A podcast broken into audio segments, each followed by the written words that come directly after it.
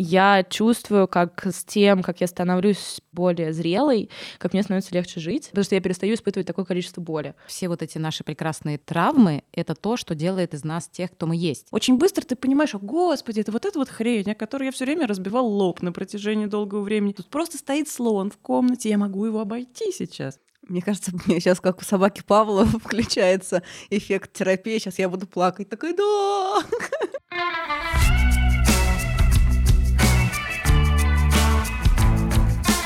Привет, это Радио Аня, подкаст, где три Ани, представительницы трех разных поколений, исследуют миф о взрослом человеке.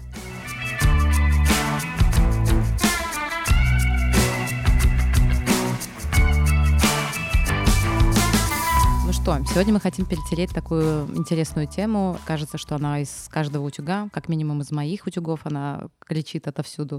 Это психологическая зрелость, как составная часть взросления.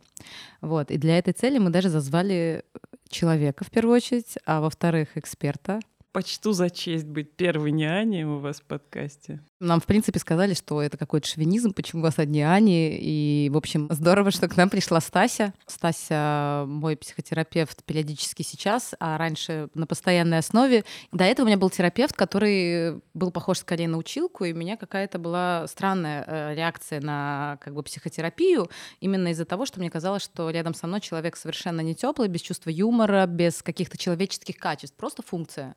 И мне было очень здорово найти человека, у которых так много от человека человека. Вот, например, меня Стася вдохновляет тем, что она превратила страшную, серьезную психологию, где всегда больно, э, родителей вообще ужасно, в какую-то очень веселую штуку, в которой можно материться э, и понимать других людей и себя, и это перестает вообще быть страшным, становится достаточно веселым процессом. В общем, здорово, что есть э, Стася, которая у нас сейчас э, в гостях. Здорово, спасибо, что ты пришла. И э, как ты сама для себя как вот определяешь, что для тебя самое ключевое в понимании этой психологической зрелости? Вообще стоит ли этот вопрос для психотерапевта в принципе? Ну и основное, чем мы и занимаемся в кабинете психотерапевта, мы взрослеем. И это главный процесс, который происходит с нами в, э, во время терапии.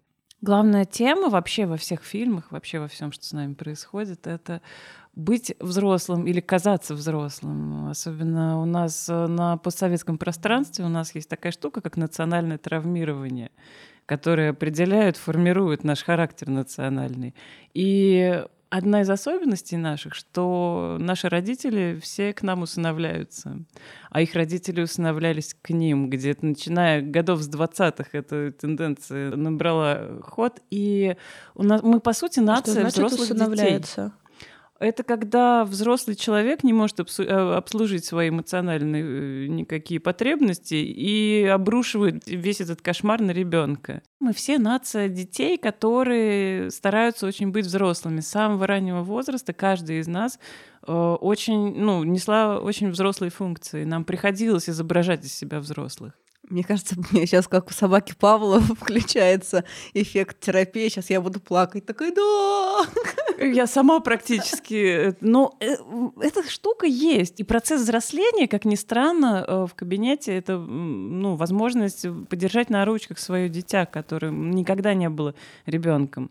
У нас очень мало, ну, считается вообще, у нас культ, например, существует отсутствие подросткового бунта очень многие мамы такие говорят, а мой-то, мой-то, мой такой классный, он совсем-совсем нам не доставил проблем в подростковом возрасте. И это, наверное, самая страшная штука, потому что главная задача каждого подростка — это доставлять как можно больше проблем, быть максимально противным, быть очень неудобным, быть острым, быть отвратительным, разорвать полностью контакт со своей семьей, побегать а, где-то без трусов, вот такой, а потом надеть трусы обратно и вернуться в семью и такой такой фу, выдохнуть. И в моем кабинете сидят взрослые 30-летние, 40-летние люди, которые как раз и проходят вот этот вот период взросления. Они могут покапризничать на терапевта. И как раз терапевт это кто тот, кто говорит, я, я тут, я все выдержу. Хоть, ну, такой вот взрослый, который хоть немного побудет вот этим настоящим взрослым, которых мы очень мало видели в своей жизни, вот этого примера настоящих взрослых. Ну, то есть, по сути, ты немножко контейнируешь вот этих всех э, людей, которые проходят процесс взросления. А ты произнесла слово, можешь просто дать его определение? Конденируешь? Контейнируешь. Я узнала его от Стаси, можно стать. Стрелочница.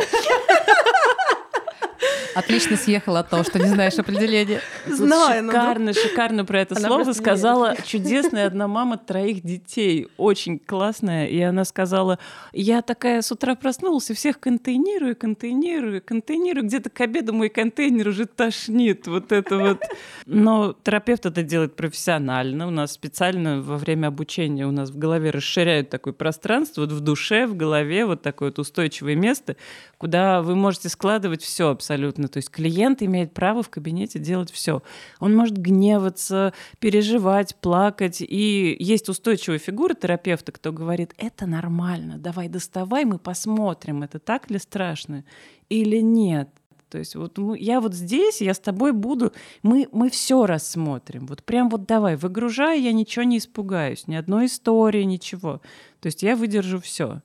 И вот это и есть контейнирование, когда ты знаешь, что здесь есть такая надежная фигура, к которой ты можешь, ну, все выложить.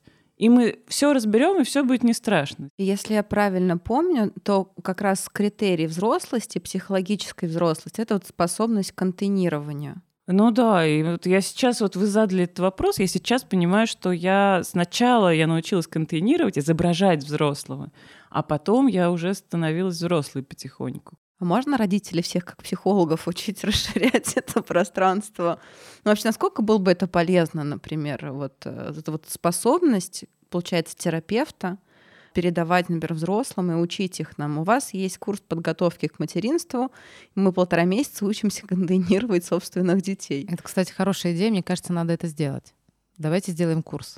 Вообще каждому человеку нужно научиться контейнировать в первую очередь себя, потому что нормальный взрослый — это человек, который в первую очередь знает, что с ним происходит. Поэтому он знает, поел он, замерз ли он, устал ли он, он все это обслужил. Вот этот контракт между ребенком и взрослым, он в первую очередь самый правильный контракт, это взрослый говорит, я окей, я вот о себе очень классно сейчас позаботился, поэтому ты вообще не беспокойся обо мне, потому что ты можешь вот занимайся своими процессами. У ребенка в голове нет тех частей еще коры головного мозга, они еще не отросли, которые помогут ему освоить свои чувства, прожить свои чувства, что-то понять, осознать. У ребенка критическое мышление только к 7 годам отрастет, и поэтому все вот это ему заменяет взрослый. И... К семи уже? Ну, к семи, да, он только отрасти, отрастит. Я думала, вот мне к 30 отросло, и я очень порадовалась. Вроде бы и отросло, как бы еще в процессе. А мне кажется, будет прикольно а, понять, если есть, конечно, это определение. Ты говоришь о том, что вот мы там, по сути, своего ребенка можем поддержать на коленках только у психотерапевта частенько. А, что есть такое вот этот ребенок, условно которого мы вообще, по сути, не живем? То есть как его определить? Вот психологический ребенок и психологически взрослый. Есть ли какие-то определения, какой-то критерий, который вот прямо эта штука если либо есть, либо нет, и четко понимаешь, взрослый, не взрослый. Если такое вообще возможно. Мы тут сейчас заходим на очень классное э, пространство, потому что вообще в психологии есть такое понятие, как кризис психологии. Это вот когда выходят какие-то очень противные люди, говорят, психология — это не наука, потому что вы все дураки, отчасти они правы, потому что в психологии существует огромное количество направлений, определений, школ, классиков, и всех у них немного отличаются названия, понятия, э, они по-разному описывают структуру личности. И в конечном итоге вот четкую дать понимание, как выглядит структура личности, вот прям академически, невозможно. И это называется кризис психологии. Вообще невозможно назвать какие-то процессы стопроцентно, вот прям вот э, четко. Прикольно, я сейчас увидела, как, э, что происходит с Аней Бруевич, когда ей интересно. Она молчит и слушает. Да, ну правда очень интересно. И мне ближе всего, мне ближе всего определение структуры личности такая. Представьте себе дом, в котором живет много детей самых разных. А, В этом доме также живет воспитатель такой вот, который такой формалист, который всех поднимает, следит за режимом, такой жуткой зануда. И где-то в части комнат еще живет нормальный такой взрослый, вот, потому что этот взрослый, он очень медленно получает все ключи от всех комнат. Мы его отращиваем нормального взрослого, где-то годам к 20 он только у нас появляется, чуть-чуть. И он такой сначала, он очень робко в этот дом входит, он, мы его пускаем в самые парадные комнаты. Как правило, это работа, вот что такое социальная презентация, вот что-то, что не зависит от наших родителей, что мы сами сформировали. Вот этот взрослый, он сидит в этих комнатах, но он не знает, что происходит там, где-то в глубине. А в глубине происходит очень много всего интересного, потому что мы не знаем, сколько живет детей в этом доме. Мы вон видим, вот там вот такое веселое дитя живет такое, вот в этой комнате у нас живет подросток, в этой комнате еще кто-то. Но есть еще тайные э, закоулки, какие-то тайные флигели в этом доме, где живут наши раненые дети. Эти дети, которые от нас отщепились в момент травмы. Вот такой раненый ребенок, и вот этот мерзкий воспитатель, на самом деле этого мерзкого воспитателя отращиваем мы в самый, ну, в тот момент, когда нас травмировали. Мы просто такие призываем все силы, и создаем сами себе, выдумываем воспитателя, на которого мы опираемся, чтобы э, хоть чуть-чуть подсобраться. Этот воспитатель отщепляет от нас раненого ребенка, сажает куда-то в чулан, и мы о нем забываем, как будто бы вся наша часть личности не помнит про этого раненого ребенка. Он живет в чулане, и он помнит про нашу травму. Но самое ужасное, что этот ребенок, отщепившись от нас, уносит часть нас с собой, часть наших инструментов, часть наших талантов, э, и он их хранит в той дальней комнате. И такая абсурдная ситуация. У нас есть классный взрослый, которого мы отрастили, который может всех полечить, который может всех утешить. Есть вот этот воспитатель, который, голос которого мы слышим периодически в голове, который говорит, ты мало старался, ты плохо сейчас все сделал, ты не настоящий академический психолог, это я рассказываю. Ты описываешь классическую структуру личности при помощи какого-то дурацкого дома, вот он вот это вот говорит. Процесс взросления как раз, когда вот этот настоящий воспитатель, классный, вот этот, который рациональный, который умный, который нас может погладить по голове и сказать, ты же мой сладкий пирожочек. Ну, ну никто не может всего сделать за один день. Ну ты такой сегодня молодец. Ну вот прям вообще вот молодец. И завтра будешь молодец. Вот этот классный взрослый, вот когда он найдет всех раненых детей по всем вот тайным флигелям, вот тогда, наверное, произойдет взросление, когда каждого он возьмет на ручки и м, сумеет каждого интегрировать вот в это сообщество в доме.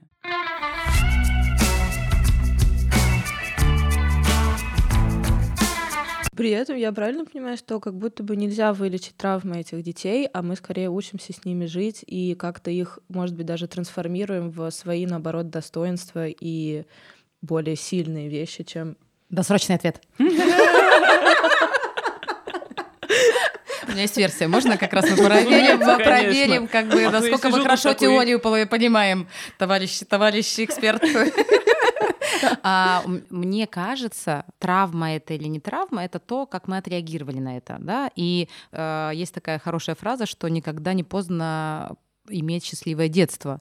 Например, нарративная психология, она вообще занимается тем, что мы помогает правильные истории про себя рассказывать. То есть в смысле того, что мы очень часто выбираем одну ключевую какую-то историю, но с нами происходит гораздо больше, чем эта ключевая одна история, потому что эта ключевая история — это то, как мы это увидели и зафиксировали. Она не имеет, по большому счету, часто э, контакта с реальностью. Э, Я, например, часто, вот даже к Стасе я пришла, мне кажется, со словами, что я хочу перезаписать свою эту программу. Но в какой-то момент э, я перестала этот запрос формулировать именно так, потому что мне показалось, что все вот эти наши прекрасные там и ужасные травмы — это то, что делает из нас тех, кто мы есть. То есть то, что, Абсолютно, то, что да. фича, э, баг является фичей с другой стороны, и, соответственно, если ты начинаешь смотреть на это таким образом, то а, страшность, вот эта ужасность травмы, она как будто бы перестает э, влиять, и она просто а, облегчает немножко восприятие, что ты чуть легче к этому относишься с точки зрения того, что ты думаешь, ага, если бы не было условно этого, возможно, никогда бы не отросла вот эта вот часть меня, которая, например, мне нравится. Именно поэтому я и построила так свой вопрос, когда сказала, что наши травмы — это что-то, что мы не можем вылечить, а скорее что-то, что мы преобразовываем в свои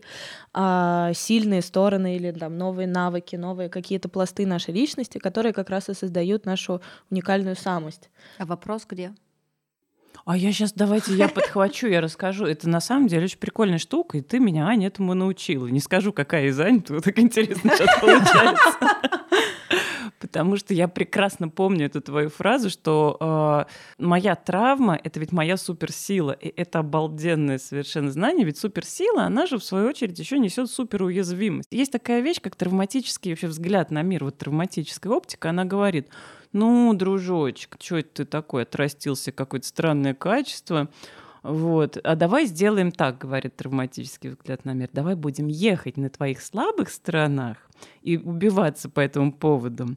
А твою суперсилу мы будем прятать и будем ее стесняться. И будем считать, что это самый страшный твой секрет. Вот. И никогда никогда не будем ее показывать. И вот, ну, не самая успешная жизненная стратегия, прям скажем, вот она вот так вот и срабатывает. Но это ведь про то, что родитель не может пережить, что у, у ребенка есть какое-то качество, он его просто не видит, не воспринимает, игнорирует, называет какими-то очень плохими именами. И в конечном итоге ребенок вырастает с ощущением, что это плохо, это я буду прятать, а вот здесь, где у меня нету, и по идее, где я должен себе подстилать соломку, там гладить себя по этому месту, э, держать его в безопасности, разворачивать его туда на, на задний двор, вот там, и там, значит, это, усаживать в креселко вот эту свою суперуязвимость я буду убиваться, что это уязвимость, что она недостаточно сильная, что я не могу на ней ехать, что вот у кого-то вот, вот он может в этом месте, а я вот не могу, я буду себя вот только по этому вот качеству и мерить. Вот она, травматическая оптика. Как раз история взросления, мы снимаем эти травматические очки и думаем, а, вот оно что. То есть я же могу на своей суперсиле ехать, а суперуязвимость э, баюкать и на нее не опираться. Хм. А главное в этой ситуации, что ты эту э, супер уязвимость можешь на самом деле предъявить, и выяснится, что это абсолютно окей для остальных. Многие находят в этом даже какие-то положительные как бы вещи. То есть э, очень важно, мне кажется, вообще в, в вопросе взросления создавать среду, в которой ты можешь разговаривать и получать фидбэк. Если что-то кажется, иди, задавай вопрос. Mm-hmm. Раньше у меня такого не было. Раньше у меня появлялась мысль, она начинала там жить, она начинала меня отсоединять э, как бы с людьми. Вот. А сейчас я приобрела это супер качество, и оно реально рулит э, в очень многих вещах. И это То есть... тоже про взросление. Ты очень классно сейчас рассказываешь механизм, когда оба человека встречаются, что-то их триггерит друг в друге, и они оба отъезжают свой травматический опыт.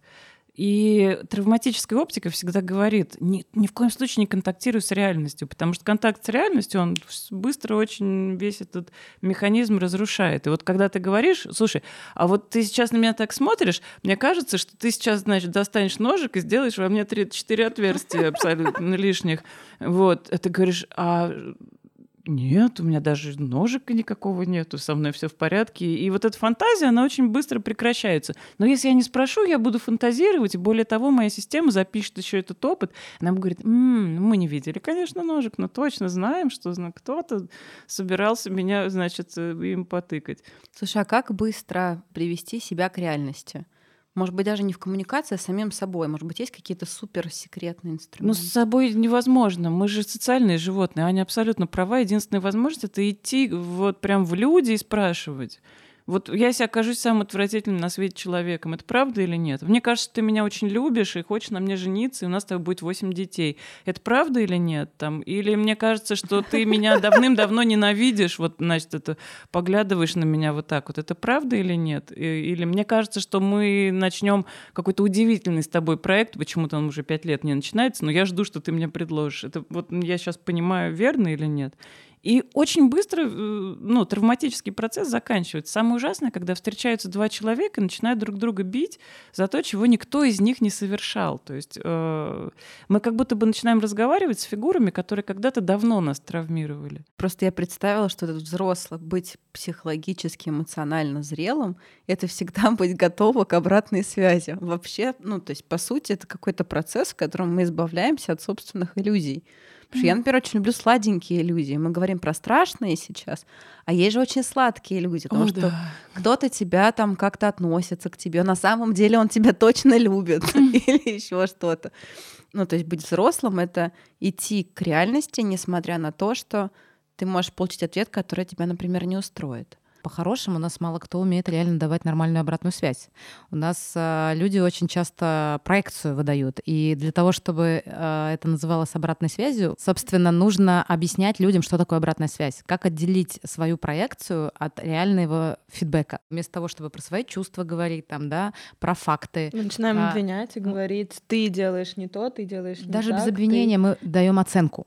Как бы в первую очередь да, суждение начинается. Да. Как бы не факты, а суждение. Не знаю, а, читал ли кто-нибудь э, из присутствующих здесь э, книгу э, про ненасильственное общение. О, да, маршал Розенберг прекрасен. В его книге очень круто описано, как надо различать э, условно факты от суждений, эмоции от запросов, а требования от э, просьб. Терапевтических группах это обычно называется «я высказывание». Одно из правил любой терапевтической группы — «я высказывание». То есть я говорю все, что мне в голову взбредет, но я рассказываю про себя. Я не рассказываю ни про кого больше. Я не говорю «а, ты гад, тут машешь руками».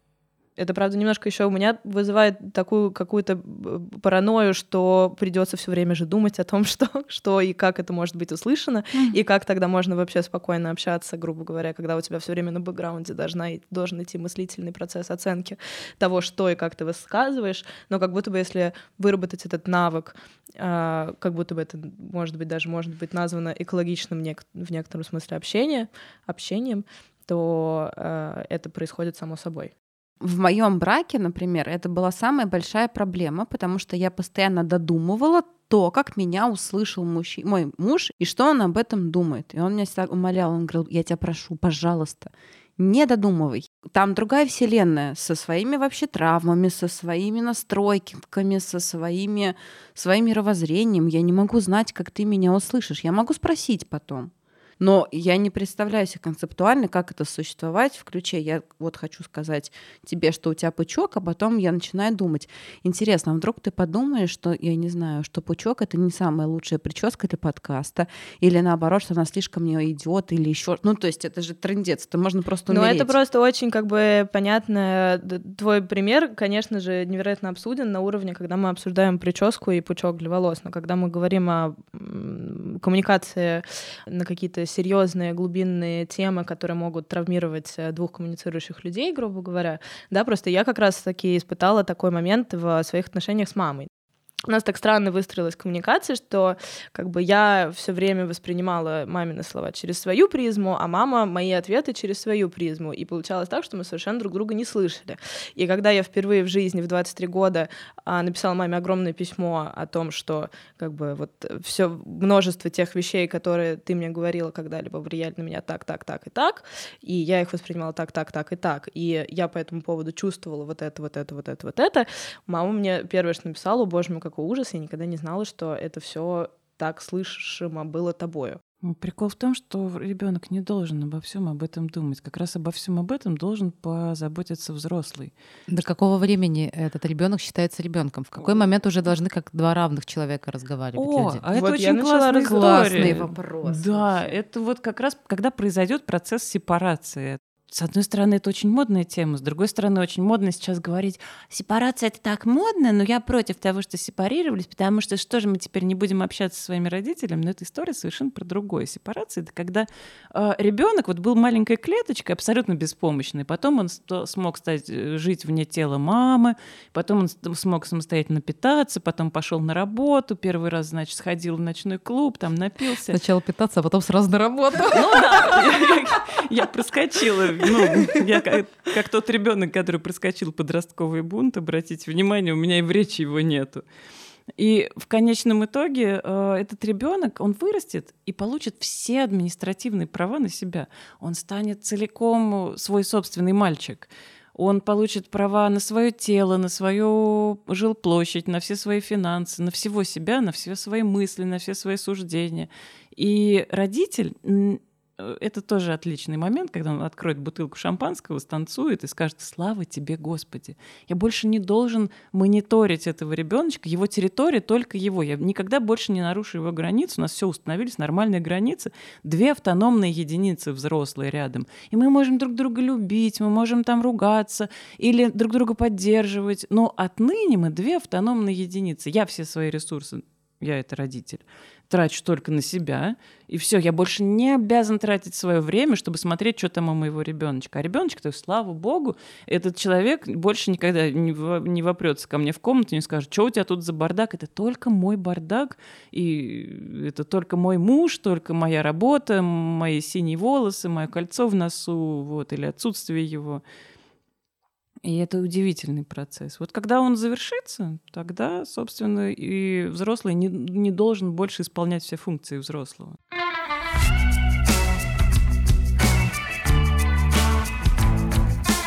Мне мой психотерапевт такую э, вещь объясняла, что э, современных людей научили жить одним днем. И мы стали очень быстро принимать решения, очень быстро соглашаться и очень быстро отказываться. И учитывая, что 90% человечества, а может быть даже и больше, живет сейчас в постоянном состоянии истерики, э, да, вызванной социальными сетями, разными социальными движениями, в том числе МИТУ, Black Lives Matter, все это переосмысление каких-то базовых ценностей, нас действительно приводит в достаточно уязвимое эмоциональное состояние, где мы очень легко скатываемся в истерику. И очень только сильные люди могут не скатываться в истерику. И вот эти два фактора, да, постоянная какая-то истерия и ощущение того, что нужно очень быстро принять решение, очень быстро отреагировать, привело нас к тому, что мы перестали играть в долгую, относиться к своим решениям как к чему-то, за что мы можем нести долгосрочную ответственность. Да? То есть, условно говоря, там, в выборе людей, с которыми мы общаемся, в выборе своего дела. Очень важно, что я не говорю сейчас о таких вещах, которые заранее нам некомфортны, как, например, изначально мы работаем на нелюбимой работе, или изначально мы там, вынуждены общаться с человеком, который нам не нравится. Но, грубо говоря, при первом моменте кризисном мы очень легко начали впадать вот в эту истерику и говорить, нет, все, это как бы больше не мое, когда на самом деле очень важная штука, которую мы э, перестали проявлять по отношению друг к другу, это терпение. И какие-то вещи, которые, казалось бы, нужно было бы чуть-чуть перетерпеть, чуть-чуть взять паузу, чуть-чуть попытаться посмотреть на перспективу, вылезти из момента сиюминутного и попытаться оглядеть какие-то разные векторы развития, которые могут а ожидать а те или иные вещи. Для того, чтобы сохранить какие-то вещи, которые мы изначально выбрали. А зачем? Потому, а потому что, ну, если, условно говоря, я выбрала какого-то человека, или я выбрала какое-то дело, и я провела в этом деле или с этим человеком полгода, год, полтора года, то будет очень странно вот так вот от него отказаться. А ты расхотела? А ради чего? Ну, ты знаешь, у меня всегда была в жизни такая штука, я очень много, один раз говорила уже в нашем подкасте про то, что для меня одна из важнейших вещей э, является мой социальный капитал. И мне всегда казалось, что если я смогу там, с теми людьми, с которыми я веселилась в юности, пройти всю жизнь и, словно говоря, в 70, 80, 90 лет проснуться и с ними продолжать также веселиться, и это при условии того, что мы не останемся на уровне развития своего 16-летнего, а вместе как-то все это пройдем, то, наверное, я где-то не облажалась. Mm, и... То есть одна из твоих ценностей — это остаться вместе с людьми, с которыми ты стартовал в 16? В какой-то мере. То, То есть я ради понимаю, что этой они... ценности, ради ну, этой ценности. Ну, пожалуй, mm. пожалуй, для меня это ценно, потому что я очень стараюсь проявлять доверие и уважение к своему выбору. Мне кажется, это важно. И когда mm. я что-то выбираю, я готова нести потом за это ответственность. Я не просто так выбрала этого человека, я не просто так выбрала это дело, я не просто так выбрала место, доверять своему собственному выбору, не бежать от него в момент первичного какого-то кризиса, в момент даже когда становится страшно, когда становится непонятно, когда становится неловко, но продолжать доверять себе и уважать то, что ты однажды выбрал, и быть, главное, в состоянии не впасть в истерику и моментально закрываться от этого, мне кажется, вот для меня это какой-то один из критериев как раз-таки некоторой зрелости. Ну, кстати, ответственность в психологии, она же про что? Про то, что я просто тут единственное, что я просто наконец решил четко, что я буду действовать в своих интересах. Это единственное вообще, что, что такое я взял на себя, за, это, за себя ответственность. Это я решил, что отныне я действую в своих интересах, в соответствии со своими чувствами, в соответствии со своими потребностями и в соответствии со своими соображениями о том, как все должно быть устроено. Мне может быть страшно, а вдруг человек, которого я люблю, не будет со мной согласен, или вдруг, если я сейчас поступлюсь какой-то своей потребностью. И вот я перекладываю ответственность себя, вот я сейчас уже вам рассказываю, как я сейчас переложила ответственность на любимого человека. А вот, э, но при этом вот выбор личный ведь я делаю только я. И вот когда я это осознаю, вот тогда я взрослый человек, когда я понимаю, а, то есть я не ради своего любимого человека, а я сделала выбор э, выбирать то, что выбирает он. Никто не может за меня сделать этот выбор. Вот когда, когда до меня доходит, что э, все, что со мной происходит, все делаю я. Вот тогда, получается, я наконец осознала целиком свою ответственность. Ведь эта ответственность всегда на мне лежала. Мне кажется, этот момент ответственности за собственный выбор и с понятием «завтра» для меня, например, очень связан с эмоциональной зрелостью. У меня у моей осетинской подружки была прекрасная мама, которая говорила постоянно, что вы, молодые, постоянно забываете, что наступает завтра.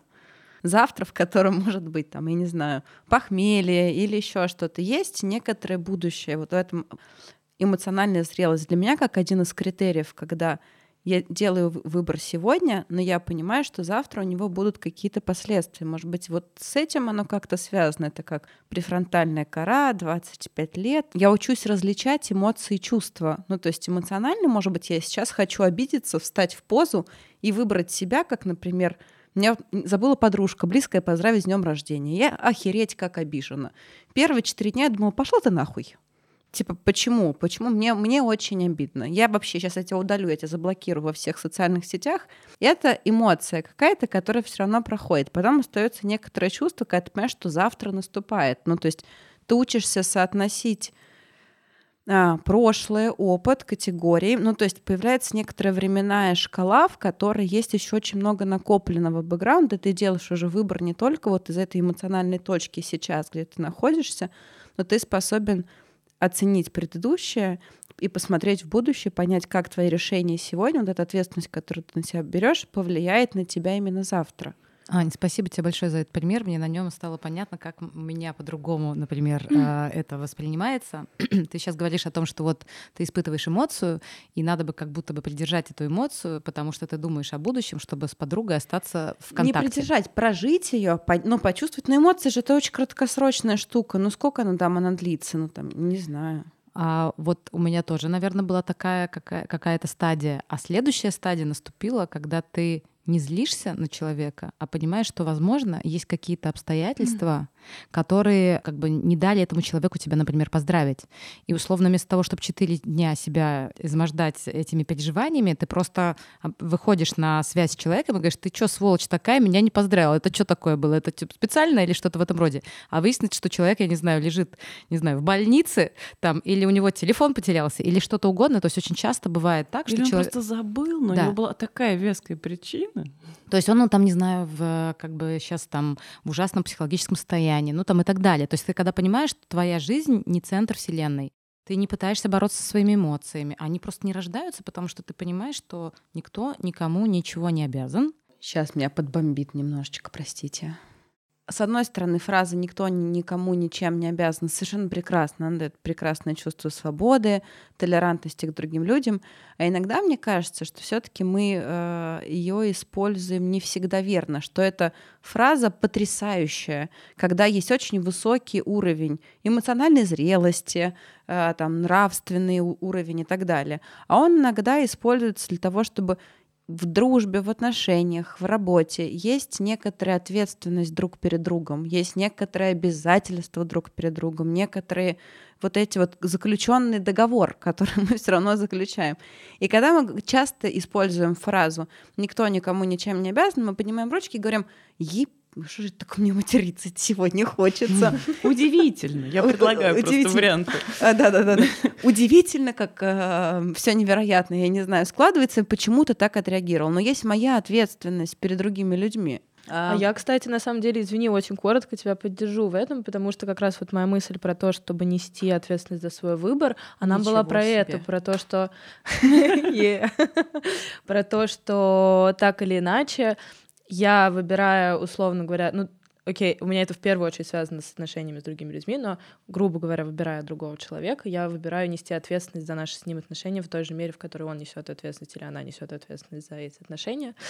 Не, мне не нравится слово обязанность, но, к сожалению, я не могу сейчас подобрать другого.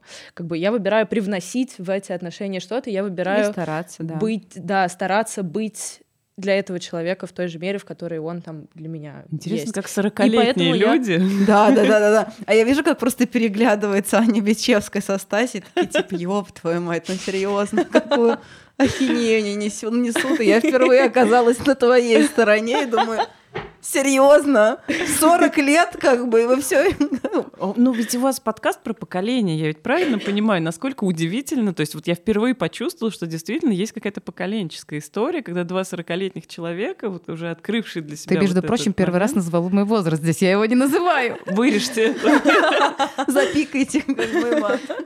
Взяла меня вообще с какими-то 40-летними людьми, блин, Все эти сравнила. дураки, не-не-не. Нет, нет, я готова быть с тобой э, Слушай, ты вот сама со по себе Стасей. 40-летняя. Не, на- не Подожди. надо сравнивать себя с другими Подожди, 40-летними да, я вот со Стасей готова быть сейчас на одной как бы волне, но я не готова как бы со всеми 40-летними как бы сейчас ассоциироваться. Вы вообще сейчас обе продемонстрировали, как вы со своими демонами там сражаетесь, потому что в моих словах ничего про то, что не надо ответственность э, самому за, э, за отношения, вкладываться в них, а, как бы стараться инвестировать, э, поддерживать и так далее, я ни- ничего такого не имела в виду. У меня здесь только идея была в том, что не нужно априори ждать от второй стороны, что она будет делать все то же самое, что ты. И это облегчает очень сильно отношения, потому что ты реально ну, не живешь в ситуации ожидания. А ты просто как бы радуешься каждый раз, что тебе человек что-то сделал классное, потому что это же в некотором смысле миракл. Но это тоже очень странно. Простите, мне в прошлый раз ты об этом говорила, что я живу из категории, что я беру на себя обязательства, но от других ничего не жду. Ну, она Да, тоже меня какая-то типа... смутило это, потому что какая-то игра в одни ворота. Почему? И ты такая маленькая позвольте я- лошадка. позвольте я попробую это угадать. Ведь есть еще классная штука, когда тебе позволяет твой друг и твой близкий человек, значимая очень для тебя фигура, не брать на себя больше, чем ты бы хотел. И вот это изумительная вещь, потому что э, я беру на себя обязательства, но я на самом деле дурочка, ну вот по, по, по чесноку, я не очень умный человек, мало ли что я там на себя возьму. И в какой-то момент через две недели или через месяц я вдруг обнаружу, что, братцы, это much, ну я реально не вывожу. А вот ну, по большому счету я так себя почекала, подумала, я прям почувствовала свой отклик телесный, что я слишком много на себя взяла. Могу я сейчас взять немного назад? Могу ли я чуть-чуть увеличить дистанцию с тобой или с тобой или с тобой, но при этом остаться для тебя значимой фигурой? Ты меня сейчас отвергнешь, если я скажу, слушай, вот так мне тяжело, то есть я пока еще, ну, не готова, но ты для меня очень много значишь, например, и я, ну, мне очень страшно, что будет либо так, либо никак. Вот, ну, вот эти вот обязательства. И вот эта магия, когда человек значимый для меня скажет, это окей, я здесь, я вот стою на этом месте, и для меня ничего не произошло. Для меня окей то, что с тобой происходит. Дружба мы сегодня с Аней Браевич это обсуждали, по-моему, одна из самых сложных конструктов, особенно в контексте взросления, потому что она меняется, у нас меняются наши ожидания, представления, или вообще исчезают, или еще что-то. Но есть, а, мои представления о том, что как я хочу, чтобы это строилось, я не верю, что не знаю, может быть, я еще не дошла до этой прекрасной границы следующего поколения, еще какое-то десятилетие грядет, и оно все изменит, что можно вообще отказаться от ожиданий. Вообще отказаться. Не, не, от- нельзя отказаться от ожиданий, но можно выбирать людей, которым их предъявлять. Вот я предъявляю свои ожидания человеку, который не готов на мой, на мой контракт этот. И вот это вот трагическая ситуация, когда я подхожу к человеку и говорю, вот я от тебя хочу, а он не хочет со мной этого делать. А вот другое дело, когда я выбираю, не выбираю человека, который не готов со мной мой контракт подписать, и не, не подсовываю ему под дверь свой контракт. Ну давай, давай, подпиши его. Вот. А я выбираю человека, который ищет человека, который вот точно так, с таким же контрактом ко мне подойдет. Вот, и вот тогда это история про взросление. Я не пытаюсь переделать того, кто не хочет вступать со мной в отношения. А я ищу того человека, с которым мы на абсолютно добровольных началах подпишем эти два чудесных контракта и будем двигаться вместе. Но если мы дружим хреново тучу лет, мы же потом перепишем еще этот контракт. Всегда возникают болезненные точки, когда ты приходишь с этим контрактом, который ты заключил, когда тебе было 18, ты был пьяный в баре, танцевал на стойке, и ваш контракт был о том, чтобы пьяные друг друга домой одно не отправлять, и образно и говоря. волосы держать, и когда волосы блюешь. держать, когда ты блюешь в туалете, да.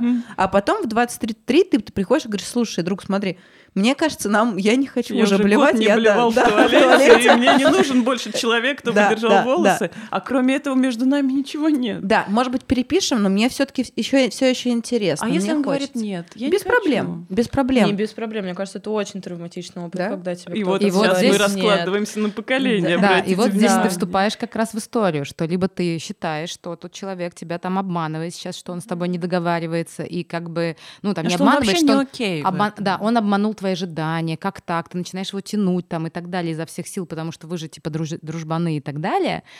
Или же ты понимаешь, окей, время пришло, мы сейчас вот уже в таком состоянии, и надо отпустить, и, возможно, это как раз шаг к тому, чтобы дальше еще раз подружиться, может быть, через какое-то время. Как будто бы во взрослом возрасте, то есть э, дружба в нашем традиционном классическом понимании, да, из Ералаша такая дружба, она осталась в школьном возрасте. И во взрослом возрасте существует некоторым образом сотрудничество, да, взаимовыгодное. И выгода может быть абсолютно любого формата. Это не про материальную выгоду, естественно, а про какое-то наполнение этих отношений смыслом. А смысл может быть абсолютно разный. Это может быть э, чувство заботы или чувство безопасности в этих отношениях, или, а, я не знаю, чувство интеллектуальной или эмоциональной близости. Какой-то вот, в общем, обмен каким-то смыслом. И когда ты приходишь через 6 лет или там через 10 лет, через 20 лет к человеку, с которым ты заключил контракт вот тогда давно-давно-давно, и он тебе говорит «нет», оказывается, что смысл-то в этих отношениях было не так много, как тебе казалось. Или, или вы потеряли этот смысл, или для, не, для этого человека потерялся смысл, а для себя не потерялся. Это, мне кажется, ужасно травматичный опыт. Но при этом очень важно понимать, что э, дружба, она все равно тоже флюидная, и она будет меняться с течением жизни. И вот эта вообще конструкция того, как раз-таки быть готовым к тому, чтобы переписывать все время этот контракт. Я вот как раз последние две недели, там три недели осмысляю, потому что я впервые с этим столкнулась, и я осмысляю сейчас как раз-таки в процессе то, как как вообще жить, когда, оказывается, дружба не статична, а дружба будет меняться с течением жизни. Как Да. я тебя понимаю сейчас. Ну, я, ну, то есть то, что мы сейчас сами рассказываем про какой-то свой опыт, то, к чему мы пришли, это не значит, что мы не проживали то, о чем вы раз- говорите, и как я понимаю. Я, например, переехав из Калининграда в Москву, очень долгое время свою калининградскую тусовку прям держала. Мне казалось М. очень важным вот это как бы как будто бы практически кор- корни свои держать. Что ты вот держишься за тех людей, с которыми там в школе, в институте, в КВН и так далее. А потом я увидела вдруг, э, что на самом деле, возможно, это нужно только мне, потому что я прихожу, прикладываю усилия, а в обратную сторону я усилий не вижу. И я отстала от людей, потому что я поняла, Более что... того, уже от тебя прячутся по туалетам, по крайней мере, от меня. Почему я говорю под тебя? От меня уже прячутся. Такие, так, тихо, тихо, тихо, так, выключайте свет, ложимся, значит, на пол. Вот, здесь Сейчас это тоже опять с нами будет дружить. Главная история — научиться, как отче наш, как бы проверять контактировать реальность. с реальностью, то, что вот психологи все так и называют контакт с реальностью. И он болезненный совсем недолго. Очень быстро ты понимаешь, о, господи, это вот эта вот хрень, о которой я все время разбивал лоб на протяжении долгого времени. Я же постоянно в это врубаюсь. А, тут просто стоит слон в комнате, я могу его обойти сейчас.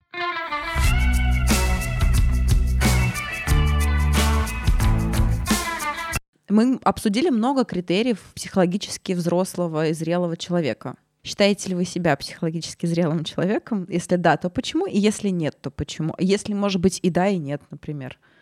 Ну, конечно же, нет. Конечно же, я в этом процессе нахожусь перманентно. Но я могу сказать, что а, по мере того, как я нахожусь, как я становлюсь более и более зрелой, а я чувствую, что вот на самом деле даже относительно там 20 лет, 18 лет, у меня вот сейчас 23, гораздо быстрее и гораздо интенсивнее происходит процесс взросления. Во многом это еще связано с тем, что я зашла в терапию, но и во многом тоже с тем, что я как-то от очень примитивных опытов которые связаны там, не знаю, с вечеринками, университетом, перешла к более каким-то серьезным жизненным опытам. И, э, конечно, я чувствую перманентно то, как я взрослею, и то, как я прихожу к зрелости, к некоторой там шаг за шагом, это не стопроцентная зрелость, конечно же, нет, мне кажется, процентов 17, может быть.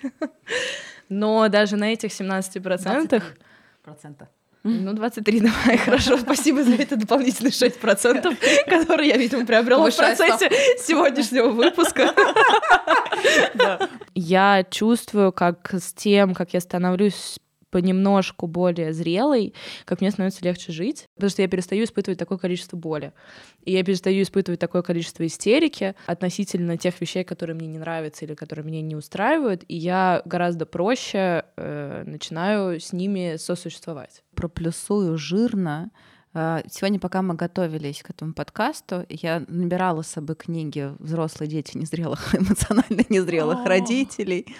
Э, выписывала критерии психологической зрелости и незрелости, я подумала, что это первый, в принципе, термин для меня, который абсолютно про меня, он абсолютно позитивный. Эмоциональная зрелость напрямую связана с тем, что мне хорошо. Вот все, что он несет, для меня хорошо. Чем больше я считаю себя зрелой, тем меньше боли я испытываю. Абсолютно аналогично но я все еще испытываю боль и не всегда успешно с ней справляюсь. И мне кажется, что вот это вот такой важный для меня критерий, который говорит о том, что нет, еще пунктики, пунктики, пунктики и пунктики. Боль — это как бы показатель того, что есть куда расти. Стась. А я самым зрелым себе человеком казалось, когда мне был 13. Я вот сейчас вас слушаю и вспоминаю. Когда мне было 13, я прям помню, как я стою и думаю, ну я повидала уже. Вот, я уже, да. И какое же было убийственное открытие, когда я лет там в года в 32 вдруг стала перед фактом, о боже, насколько же я инфантильный человек, оказывается, и какой я а теперь я как-то это воспринимаю достаточно спокойно. Ну, я знаю, что я не очень взрослый человек. И достаточно... Вот поэтому я вот тут мало провалилась. Я к себе буду бережно здесь. И здесь со мной что-то случилось. Потому что по чесноку, наверное, ну вот для меня взрослость определяется. Я думаю, что вот что бы со мной сейчас не произошло, это все будет интересный опыт, который ляжет потом в основу. Это будет во многом позитивный опыт даже какие-то страшные вещи, которые меня напугали бы еще лет 10 назад, которые бы меня разобрали. Сейчас я знаю, что, во-первых, я вывезу со мной, все будет хорошо, я не развалюсь. Более того, мои близкие реально на меня теперь могут опираться. Не так, как в 13 лет. В 13 лет, наверное, на меня было гораздо сложнее опираться. Я бы сказала следующее, наверное, на эту тему, что да, я а, определенно взрослее, чем ранее, но я думаю, что это не, не финальная моя стадия. То есть я вообще предполагаю взрослеть до конца жизни, и какой-нибудь инсайт обязательно на пороге смерти обязательно сказать, ага, вот оно что было. И вот это что-нибудь такое, как я уже попросила Диму, а, если мы будем к тому моменту вместе с ним, что если, когда я умру, чтобы он написал на моей, а, как говорится, надгробной плите, ушла посмотреть, что там.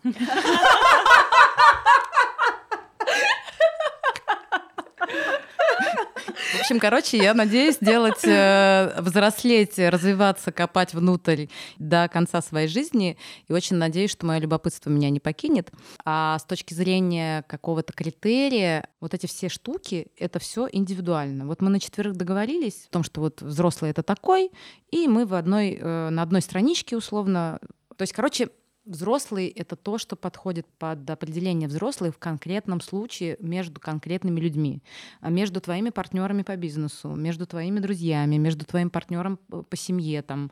Вот если вы с ним или с ней договорились и одинаково это ощущаете, у вас все в порядке. Если вы говорите одни и те же слова, но ощущаете по-разному, у вас будут какие-то, может быть, конфликтные ситуации. Дальше вопрос, насколько вы сможете эти гранички... Гранички, нормально вообще?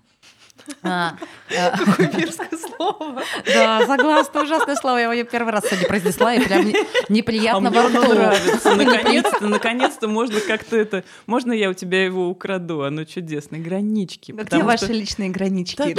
Все задолбали темы границ, а, а гранички, они звучат как-то не так Не так, э, не так грандиозно, Тяжело, да. да. Кстати, хорошая тема поняла, что многие люди воспринимают свое взросление именно тогда, когда они вот научились расставлять эти свои собственные границы. Гранички, когда они Гранички, границы, в общем, любые граничища у кого-то, да. У всех очень разные. У когда она отказывается записываться с утра в субботу. Граничища такие. Граничища.